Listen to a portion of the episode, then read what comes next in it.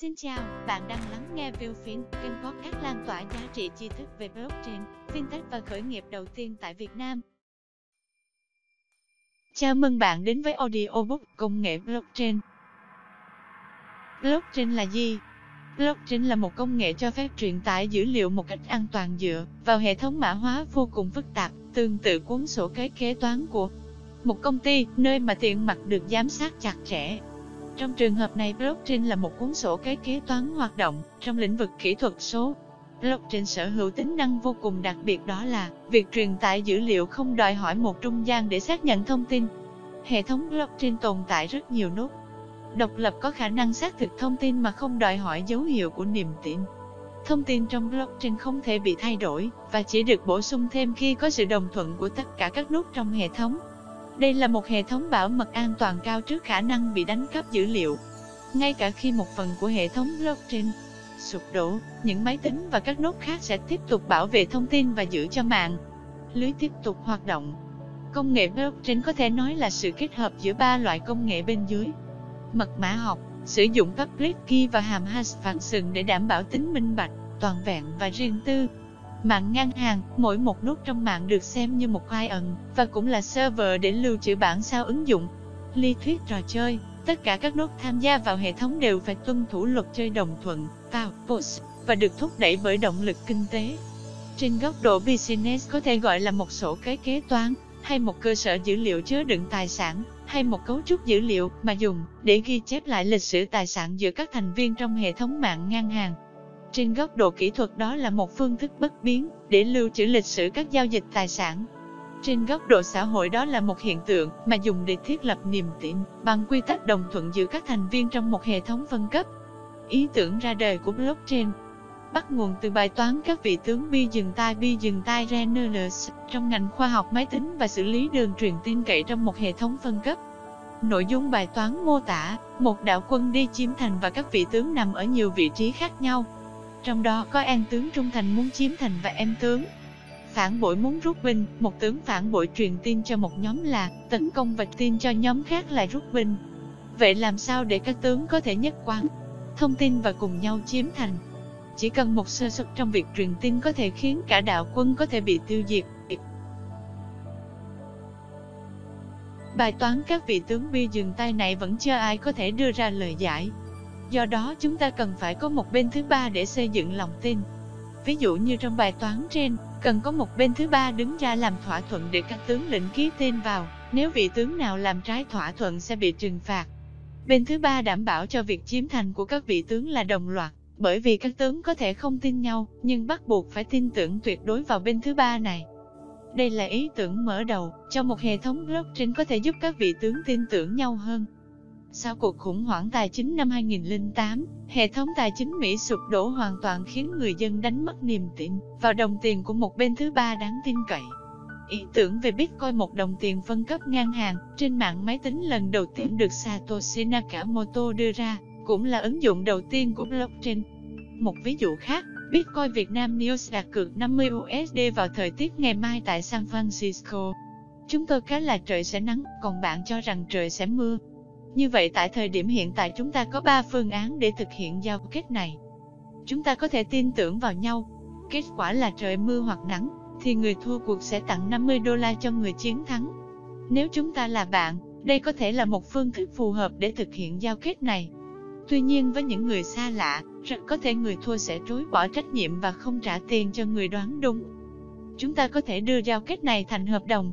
Với một hợp đồng được ký kết, thì sẽ dễ dàng để buộc người thua cuộc phải thực hiện trách nhiệm thanh toán của mình cho người thắng. Tuy nhiên nếu có một ai đó quyết định không trả tiền, người chiến thắng sẽ phải trả thêm tiền để trang trải các chi phí pháp lý, và để có được các phán quyết có lợi từ tòa án điều này có thể mất nhiều thời gian. Đặc biệt đối với một lượng tiền mặt khá nhỏ như trong giao kèo này, điều này dường như không phải là cách hữu hiệu để quản lý giao kết này. Chúng ta có thể viện dẫn một bên liên quan đóng vai trò, là một bên thứ ba trung lập làm trung gian. Mỗi người trong chúng ta sẽ gửi trước 50 đô la cho bên thứ ba này, sau đó họ sẽ được tổng số tiền cho người chiến thắng. Tuy nhiên lúc này niềm tin lại được đặt vào vai trò của người thứ ba, họ có thể bỏ bỏ trốn với tất cả số tiền đó. Vì vậy, Thông thường các giao kết như vậy sẽ được thực hiện với một trong hai phương án đầu. Tuy vậy giao kết dựa vào niềm tin và dựa vào hợp đồng vẫn chưa phải là giải pháp tối ưu. Công nghệ blockchain rất thú vị vì nó cung cấp cho chúng ta một phương án mà không cần tin tưởng vào bên thứ ba, vô cùng nhanh chóng và rẻ tiền. Blockchain cho phép chúng ta soạn thảo các đoạn mã để tạo ra một chương trình chạy trên blockchain, và khi đó cả hai bên cùng gửi 50 đô la. Chương trình này sẽ giữ 100 đô la an toàn và sẽ kiểm tra thời tiết vào ngày hôm sau một cách tự động dựa vào một số nguồn dữ liệu. Và theo đó tùy theo kết quả là trời nắng hoặc mưa, nó sẽ tự động chuyển toàn bộ số tiền cho người chiến thắng. Mỗi bên tham gia có thể kiểm tra tính logic của hợp đồng, và khi nó đã được đưa lên trên blockchain và thực thi thì nó không thể thay đổi hoặc dừng lại được. Mục tiêu của ví dụ này để giải thích nguyên lý mà blockchain hoạt động với những ngôn từ đơn giản tránh đi sâu vào chi tiết kỹ thuật và cố gắng truyền tải cho bạn một khái niệm chung về tính logic và cơ chế ngầm định sâu xa của nó.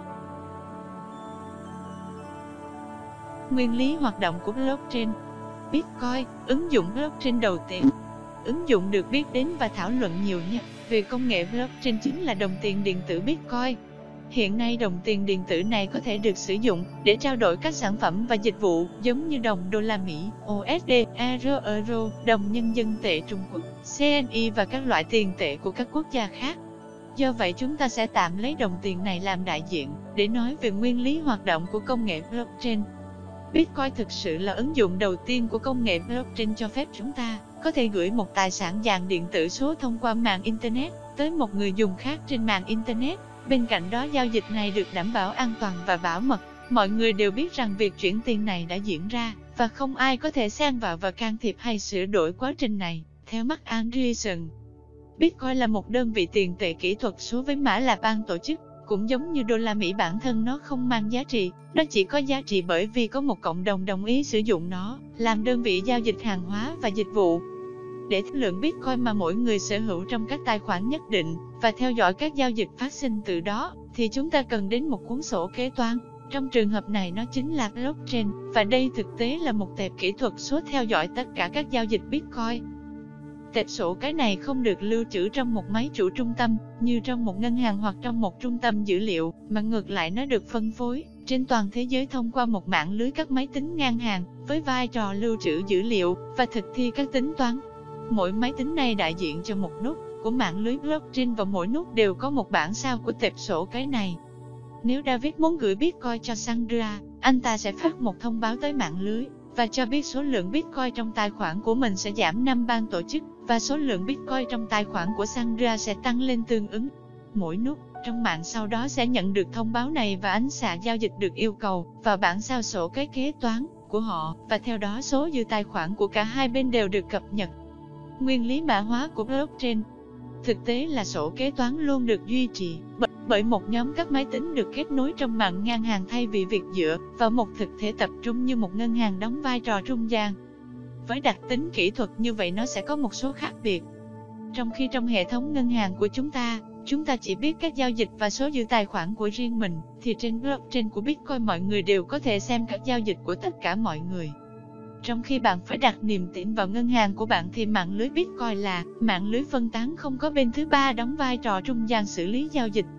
Hệ thống blockchain được thiết kế theo cách không yêu cầu sự tin cậy và bảo đảm, bởi độ tin cậy có được thông qua các hạ mã hóa toán học đặc biệt. Chúng tôi có thể định nghĩa blockchain như một hệ thống cho phép một nhóm các máy tính duy trì kết nối với một cuốn sổ cái được cập nhật và bảo mật. Để có thể thực hiện các giao dịch trên blockchain, bạn cần một ví tiền điện tử. Đây là một chương trình phần mềm sẽ cho phép bạn lưu trữ và trao đổi các đồng Bitcoin của bạn vì chỉ có bạn mới có thể chi tiêu các đồng Bitcoin của mình. Do vậy mỗi chiếc ví tiền điện tử này được bảo vệ bằng một phương pháp mã hóa đặc biệt sử dụng khóa bảo mật duy nhất, khóa riêng từ Private Key và khóa công khai, Public Key. Nếu một thông điệp được mã hóa bằng một khóa công khai cụ thể, thì chỉ chủ sở hữu của khóa riêng tư là một cặp với khóa công khai này mới có thể giải mã và đọc nội dung thông điệp. Khi David muốn gửi Bitcoin, anh ta cần phát một thông điệp được mã hóa bằng khóa riêng của ví điện tử của mình. Vì thế anh ta chỉ có thể dùng Bitcoin mà anh ta sở hữu vì David là người duy nhất biết khóa riêng tư của anh cần thiết để mở ví điện tử của mình. Mỗi nút trong mạng có thể kiểm tra chéo các yêu cầu giao dịch được gửi từ David là chính xác hay không bằng cách giải mã thông điệp yêu cầu giao dịch bằng khóa công khai của David. Khi mã hóa một yêu cầu giao dịch bằng khóa riêng tư, tư ví của bạn tức là bạn đang tạo ra một chữ ký điện tử được các máy tính trong mạng lưới blockchain sử dụng để kiểm tra chủ thể gửi và tính xác thực của giao dịch. Chữ ký này là một chuỗi văn bản, và nó là kết quả của việc kết hợp yêu cầu giao dịch và khóa riêng tư của bạn. Nếu bạn thay đổi một ký tự đơn trong thông điệp yêu cầu giao dịch này, thì chữ ký điện tử sẽ thay đổi theo. Vì vậy không có kẻ vậy không có kẻ tấn công tiềm tàng nào có thể thay đổi yêu cầu giao dịch của bạn, hoặc thay đổi số lượng Bitcoin mà bạn đang gửi. Để gửi Bitcoin, bạn cần chứng minh rằng bạn sở hữu khóa riêng tư của một chiếc ví điện tử cụ thể, bởi bạn cần sử dụng nó để mã hóa thông điệp yêu cầu giao dịch. Và một khi bạn đã gửi tin nhắn đi sau khi nó đã được mã hóa thì bạn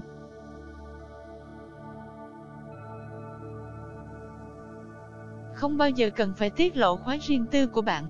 Quy tắc của sổ cái Mỗi nút trong blockchain đều đang lưu giữ một bản sao của sổ kế toán. Do vậy mỗi nút đều biết số dư tài khoản của bạn là bao nhiêu. Hệ thống blockchain không hề theo dõi số dư tài khoản, mà nó chỉ ghi lại mỗi giao dịch được yêu cầu. Sổ kế trên thực tế không theo dõi số dư, nó chỉ theo dõi mọi giao dịch được phát đi trong mạng lưới Bitcoin. Để biết số dư trên ví điện tử của bạn, bạn cần xác thực và xác nhận tất cả các giao dịch đã diễn ra trên mạng lưới, mà có liên quan tới ví điện tử của bạn. Việc xác minh số dư này được thực hiện nhờ các tính toán dựa vào liên kết đến các giao dịch trước đó. Để gửi 10 Bitcoin cho Ron, Manny phải tạo yêu cầu giao dịch bao gồm các liên kết đến các giao dịch đã diễn ra trước đó với tổng số dư bằng hoặc vượt quá 10 Bitcoin. Các liên kết này được xem như là giá trị đầu vào, các nốt trong mạng lưới sẽ xác minh xem tổng số tiền của các giao dịch này bằng hoặc vượt quá 10 Bitcoin không. Tất cả điều này được thực hiện tự động trong ví điện tử của Mani và được kiểm tra bởi các nút trên mạng lưới Bitcoin. Nay chỉ gửi một giao dịch 10 ban tổ chức tới ví của Ron bằng khóa công khai của Ron. Như vậy có một câu hỏi được đặt ra đó là làm thế nào hệ thống có thể tin tưởng các giao dịch đầu vào này và xác thực tính hợp lệ của chúng. Thực tế là các nốt sẽ kiểm tra tất cả các giao dịch trước đó có liên quan đến ví tiền điện tử bạn sử dụng để gửi Bitcoin thông qua các tham chiếu lịch sử giao dịch. Để đơn giản hóa và tăng tốc quá trình xác minh, một bản ghi đặc biệt sẽ lưu trữ số Bitcoin chưa được dùng sẽ được các nốt mạng lưu giữ. Nhờ cơ chế kiểm tra này, nên các ví tiền điện tử tránh được tình trạng chi tiêu đốt giao dịch như vậy sở hữu Bitcoin có nghĩa là có các giao dịch được lưu trong sổ kế toán liên hệ đến địa chỉ ví của bạn mà chưa được sử dụng làm giao dịch đầu vào. Tất cả mã nguồn để thực hiện các giao dịch trên mạng lưới Bitcoin đều là nguồn mở. Điều này có nghĩa là bất kỳ ai có máy tính sách tay và kết nối Internet đều có thể tham gia vào mạng lưới và thực hiện giao dịch. Tuy nhiên, nếu có bất kỳ lỗi lầm nào trong mã nguồn được sử dụng để phát thông báo yêu cầu giao dịch, các Bitcoin liên quan sẽ bị mất vĩnh viễn. Hãy nhớ rằng các mạng lưới này các mạng lưới này là mạng phân tán nên không có bộ phận hỗ trợ khách hàng, hoặc không hề có bất cứ ai có thể giúp bạn khôi phục lại một giao dịch bị mất, hoặc quên mật khẩu ví tiền điện tử của bạn. Vì lý do này, nếu bạn quan tâm đến giao dịch trên mạng lưới Bitcoin, bạn nên lưu trữ mật khẩu hoặc khóa riêng tư của ví của bạn rất cẩn thận và an toàn. Nguồn gốc tên gọi blockchain Bất kỳ ai cũng có thể truy cập vào mạng lưới Bitcoin bằng các kết nối ẩn danh, có thể thông qua mạng to hoặc mạng VPN, và gửi hoặc nhận các giao dịch với các thông tin về khóa công khai của mình.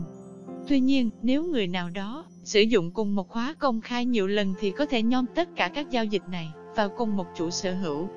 Mạng Bitcoin cho phép bạn tạo nhiều ví tiền điện tử tùy thích. Mỗi ví có các cặp khóa riêng tư private key và khóa công khai public key của riêng nó. Điều này cho phép bạn nhận thanh toán trên các ví khác nhau, mà không cần liên kết với nhau.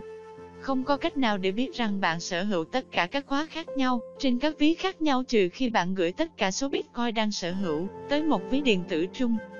Tổng số địa chỉ mà Bitcoin cung cấp là hai địa chỉ. Số lượng lớn này có thể bảo vệ mạng lưới khỏi các cuộc tấn công, trong khi vẫn cho phép bất kỳ ai sở hữu các ví điện tử khác nhau. Với thiết lập này, vẫn còn một lỗ hổng bảo mật lớn có thể được khai thác, để thu hồi số Bitcoin sau khi đã gửi chúng đi.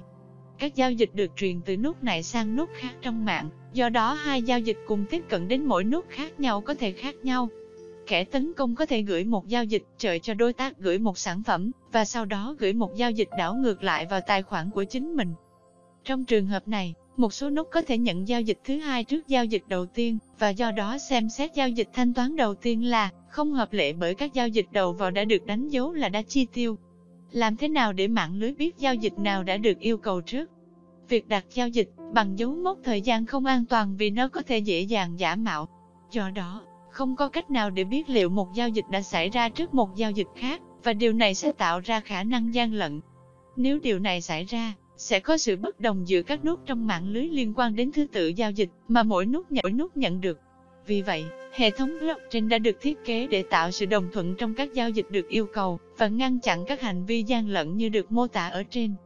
Mạng lưới Bitcoin sắp xếp các giao dịch bằng cách nhóm chúng lại vào các nhóm được gọi là các khối block, mỗi khối chứa một số lượng các giao dịch nhất định và một liên kết đến khối trước đó.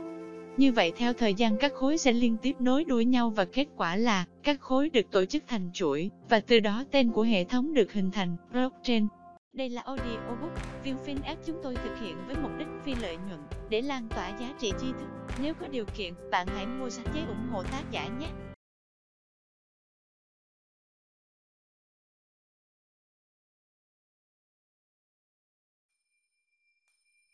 Nguyên lý tạo khối Các giao dịch sau khi được gửi lên trên mạng lưới blockchain sẽ được nhóm vào các khối.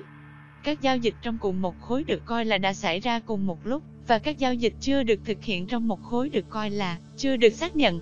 Mỗi nút có thể nhóm các giao dịch với nhau thành một khối và gửi nó vào mạng lưới, như một hàm ý cho các khối tiếp theo được gắn vào sau đó.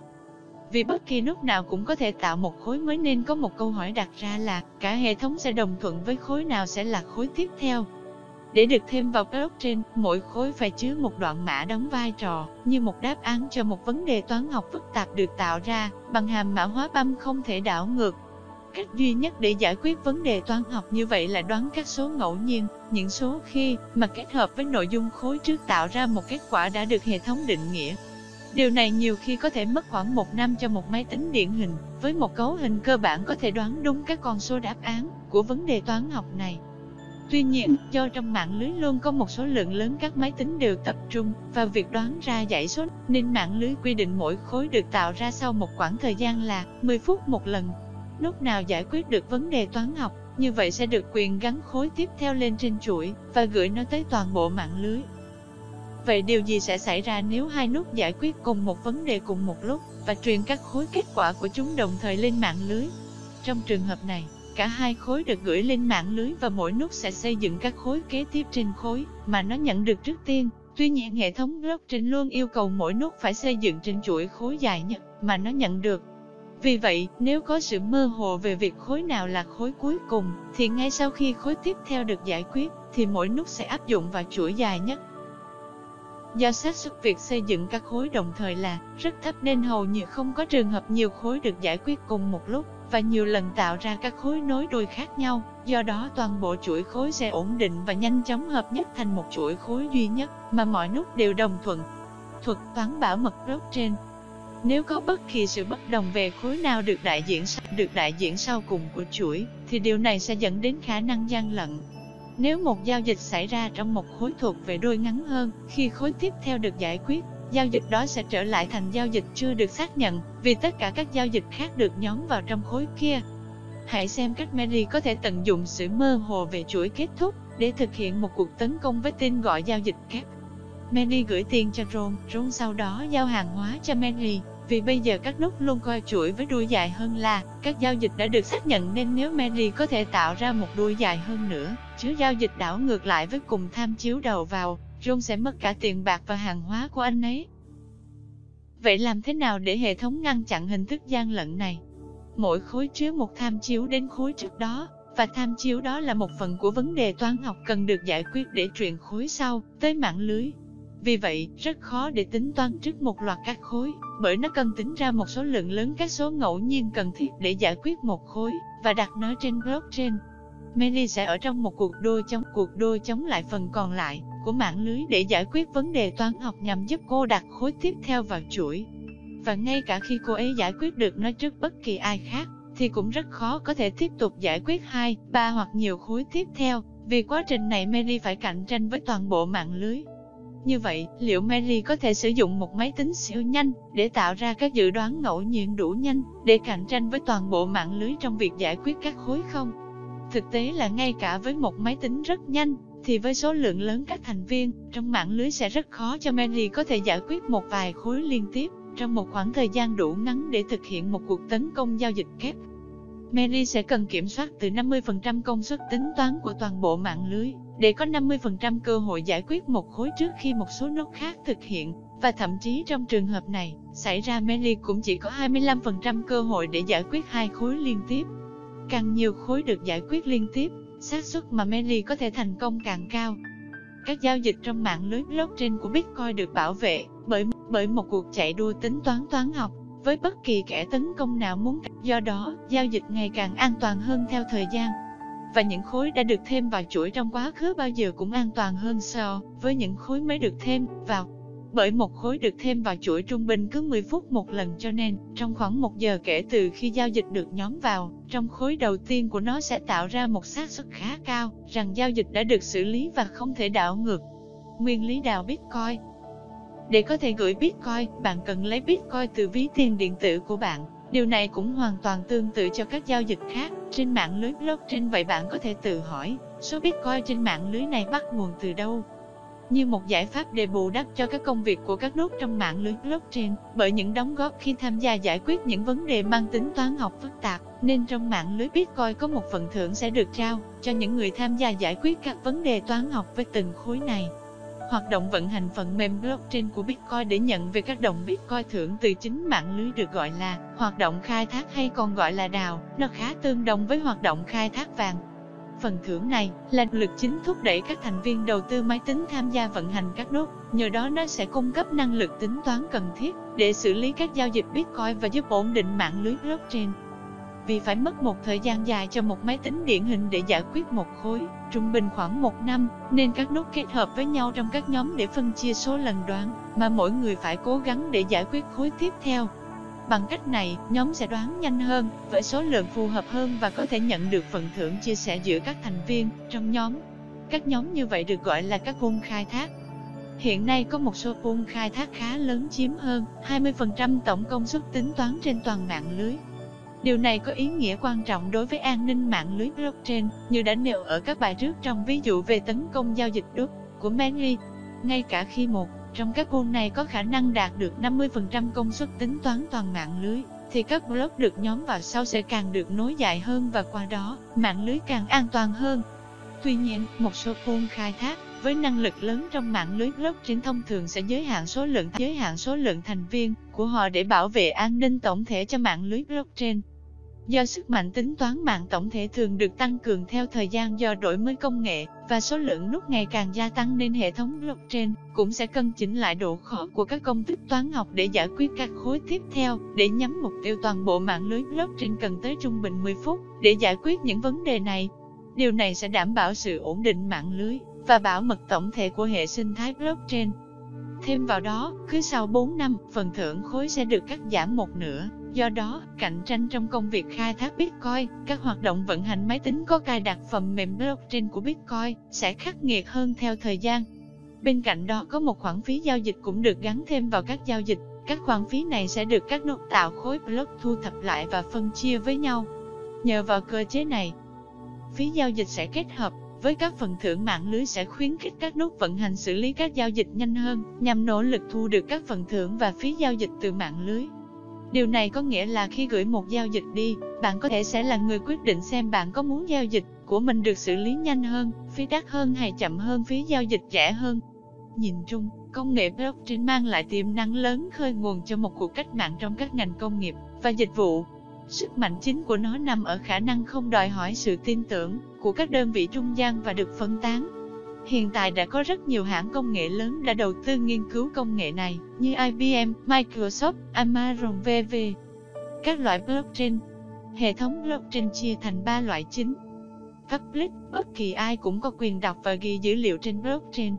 Quá trình xác thực giao dịch trên blockchain này, đòi hỏi phải có hàng nghìn hay hàng vạn nút tham gia, Do đó để tấn công vào hệ thống blockchain này là điều bất khả thi vì chi phí khá cao. Ví dụ, Bitcoin, Ethereum, Private, người dùng chỉ được quyền đọc dữ liệu, không có quyền ghi về điều này thuộc về bên tổ chức thứ ba tuyệt đối tin cậy. Tổ chức này có thể hoặc không cho phép người dùng đọc dữ liệu trong một số trường hợp. Bên thứ ba toàn quyền quyết định mọi thay đổi trên blockchain. Pen. vì đây là một private blockchain, cho nên thời gian xác nhận giao dịch khá nhanh, vì chỉ cần một lượng nhỏ thiết bị tham gia xác thực giao dịch.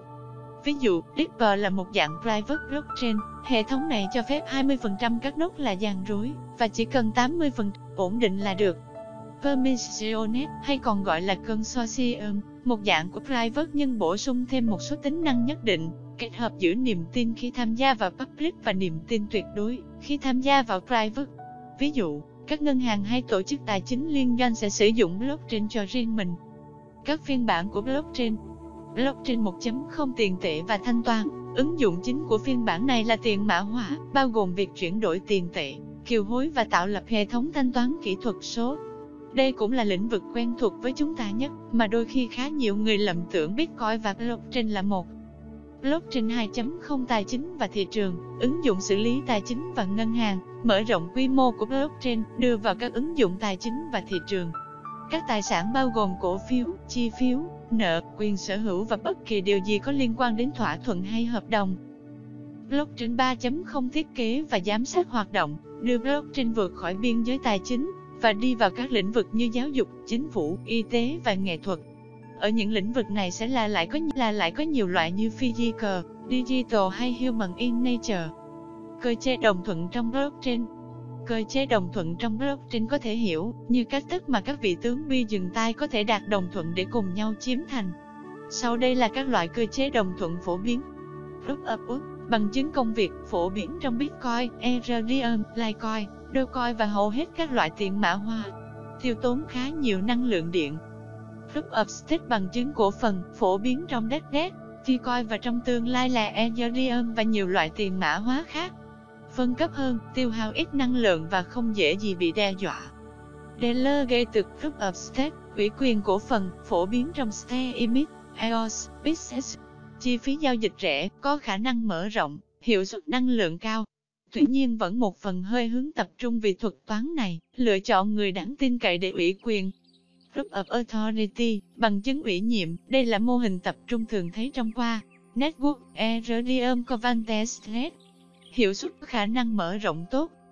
Group of ít bằng chứng khối lượng càng lớn càng tốt, phổ biến trong Angolan, phải coi, có thể tùy chỉnh và khả năng mở rộng tốt.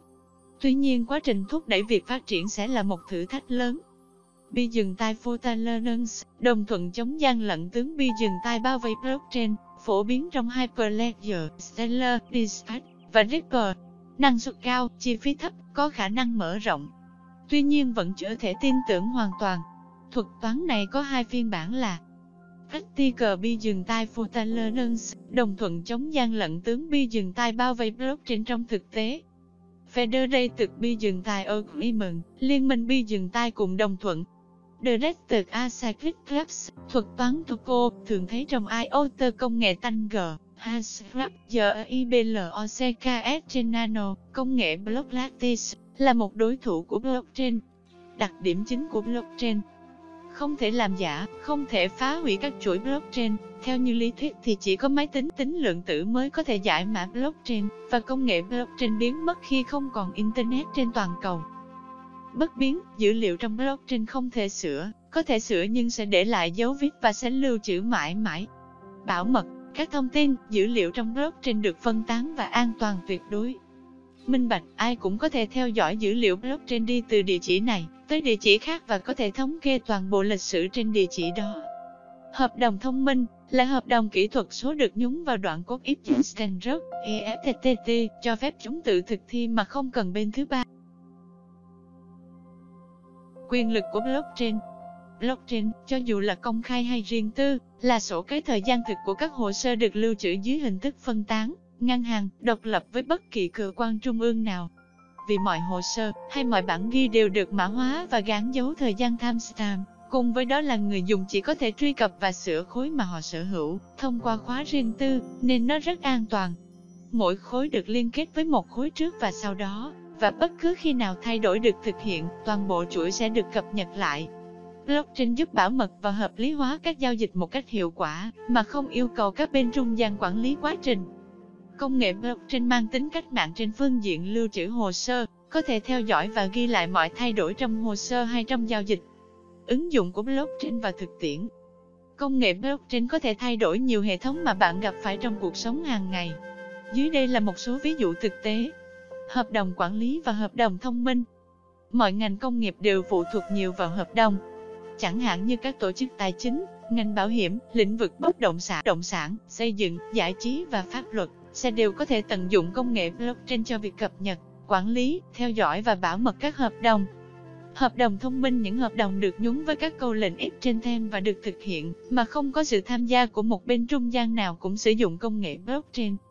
Xử lý thanh toán và tiền tệ ngay cả khi bạn không sử dụng Bitcoin, đồng tiền kỹ thuật số nổi tiếng sử dụng công nghệ blockchain làm nền tảng, ảnh hưởng của blockchain cũng không chỉ dừng lại ở đó.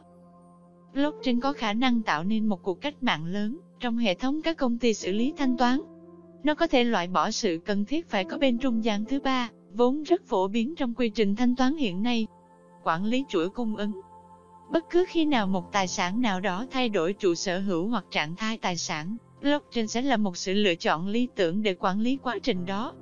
Đó là lý do tại sao một số chuyên gia tin rằng blockchain có thể trở thành hệ thống vận hành chuỗi cung ứng. Nó đã được oan mắt và Trung tâm An toàn Thực phẩm ở Bắc Kinh sử dụng để theo dõi chi tiết nguồn gốc trang trại, số dữ liệu chế biến và nhà máy, ngày hết hạn, nhiệt độ lưu trữ và chi tiết vận chuyển đối với thịt lợn. Blockchain cho phép cập nhật trạng thái ngay lập tức và tăng tính bảo mật và tính minh bạch của chuỗi cung ứng. Nó cung cấp cho bất kỳ ngành nào cần theo dõi chuỗi cung ứng, cuối cùng là hầu hết các ngành một hệ thống theo dõi tức thì, chính xác và không thể phủ nhận. Bảo vệ tài sản ngay cả khi bạn là nhạc sĩ, bạn muốn đảm bảo rằng bạn sẽ nhận được tiền bản quyền khi nhạc của mình được phát, hay chỉ đơn giản là khẳng định quyền sở hữu tài sản. Công nghệ blockchain có thể giúp bạn bảo vệ tài sản của mình bằng cách tạo hồ sơ không thể chối cãi về quyền sở hữu trong thời gian thực. Đó chính xác là dịch vụ mà Everledger, một công ty startup toàn cầu nhắm đến, với việc sử dụng blockchain và các hợp đồng thông minh. Cụ thể, được tạo ra để cải thiện các biện pháp chống hàng giả đối với dược phẩm, đồ xa xỉ, kim cương và đồ điện tử. Block Verify cho phép các công ty đăng ký sản phẩm của riêng mình và tạo ra sự minh bạch cho chuỗi cung ứng. Nhận dạng, hệ thống hồ sơ cá nhân và mật khẩu, Chính phủ quản lý một lượng lớn dữ liệu cá nhân từ hồ sơ sinh trên tử, đến giấy chứng nhận kết hôn, hộ chiếu và dữ liệu điều tra dân số. Công nghệ blockchain cung cấp một giải pháp hợp lý để quản lý tất cả một cách an toàn. Nhận dạng cá nhân là những gì mà OneName, một công ty startup blockchain, muốn quản lý. Ngoài việc cung cấp dịch vụ để đăng ký và quản lý blockchain X, công ty còn cung cấp sản phẩm có tên Passcard mà họ dự định sẽ là Khóa kỹ thuật số thay thế tất cả mật khẩu và ít cần thiết cho cá nhân, kể cả giấy phép lái xe. Số card là một hệ thống quản lý nhận dạng khác được sử dụng ngày nay, giúp các cá nhân và doanh nghiệp nhanh chóng xác nhận danh tính. Có nhiều trường hợp sử dụng thực tế khác cho công nghệ blockchain cho cuộc sống hàng ngày và hoạt động kinh doanh của chúng ta. Khi các khoản đầu tư vào các giải pháp blockchain bắt đầu mang lại kết quả, với các sản phẩm và dịch vụ được cải tiến có hỗ trợ blockchain, chúng ta sẽ tiếp tục thấy được các ứng dụng thực tế của công nghệ mở rộng theo cấp số nhân. Tôi tin rằng sự biến đổi sẽ rất ấn tượng. Tương lai của công nghệ blockchain sự xuất hiện của blockchain cũng như các cột mốc khi máy tính cá nhân hoặc Internet ra đời, hệ thống này sẽ thay đổi cách mà chúng ta hiểu biết và nhìn nhận xã hội. Tiềm năng lớn nhất chính là tạo nơi áp dụng hợp đồng thông minh, các thỏa thuận trong hợp đồng và giao dịch sẽ được xác nhận, mà không tiết lộ thông tin giữa các bên với một người trung gian nào đó, mà vẫn đảm bảo mọi thứ là minh bạch và chắc chắn nhất. Thông tin trong blockchain không thể bị làm giả, có thể nhưng vẫn sẽ để lại dấu vết. Mọi thay đổi cần phải nhận được sự đồng thuận của tất cả các nút tham gia trong hệ thống. Nó là một hệ thống không dễ dàng sụp đổ, vì ngay cả khi một phần mạng lưới tê liệt, thì các nút khác vẫn sẽ tiếp tục hoạt động để bảo vệ thông tin. Công nghệ blockchain mở ra một xu hướng mới cho các lĩnh vực như tài chính ngân hàng, logistics, điện tử viễn thông, kế toán kiểm toán. Không chỉ thế blockchain còn là nòng cốt của Internet vạn vật IoT. Các thiết bị điện tử có thể giao tiếp một cách an toàn và minh bạch, những nỗ lực bất chính trong thế giới Internet sẽ không thực hiện được, và còn nhiều điều nữa. Hiện nay có rất nhiều công ty và tập đoàn lớn đang xây dựng mạng lưới blockchain cho riêng mình, vì thế chúng ta sẽ sớm thấy điều này có thể tạo ra một làn sóng cho tương lai. Nội dung này hân hạnh được tài trợ bởi Metaverse DNA, nền tảng blockchain kiến thức chuỗi đôi, có khả năng đảm bảo an ninh bảo mật trên chuỗi cơ sở Metaverse, đồng thời mang đến hiệu suất cao và khả năng kết nối nhờ vào chuỗi DNA.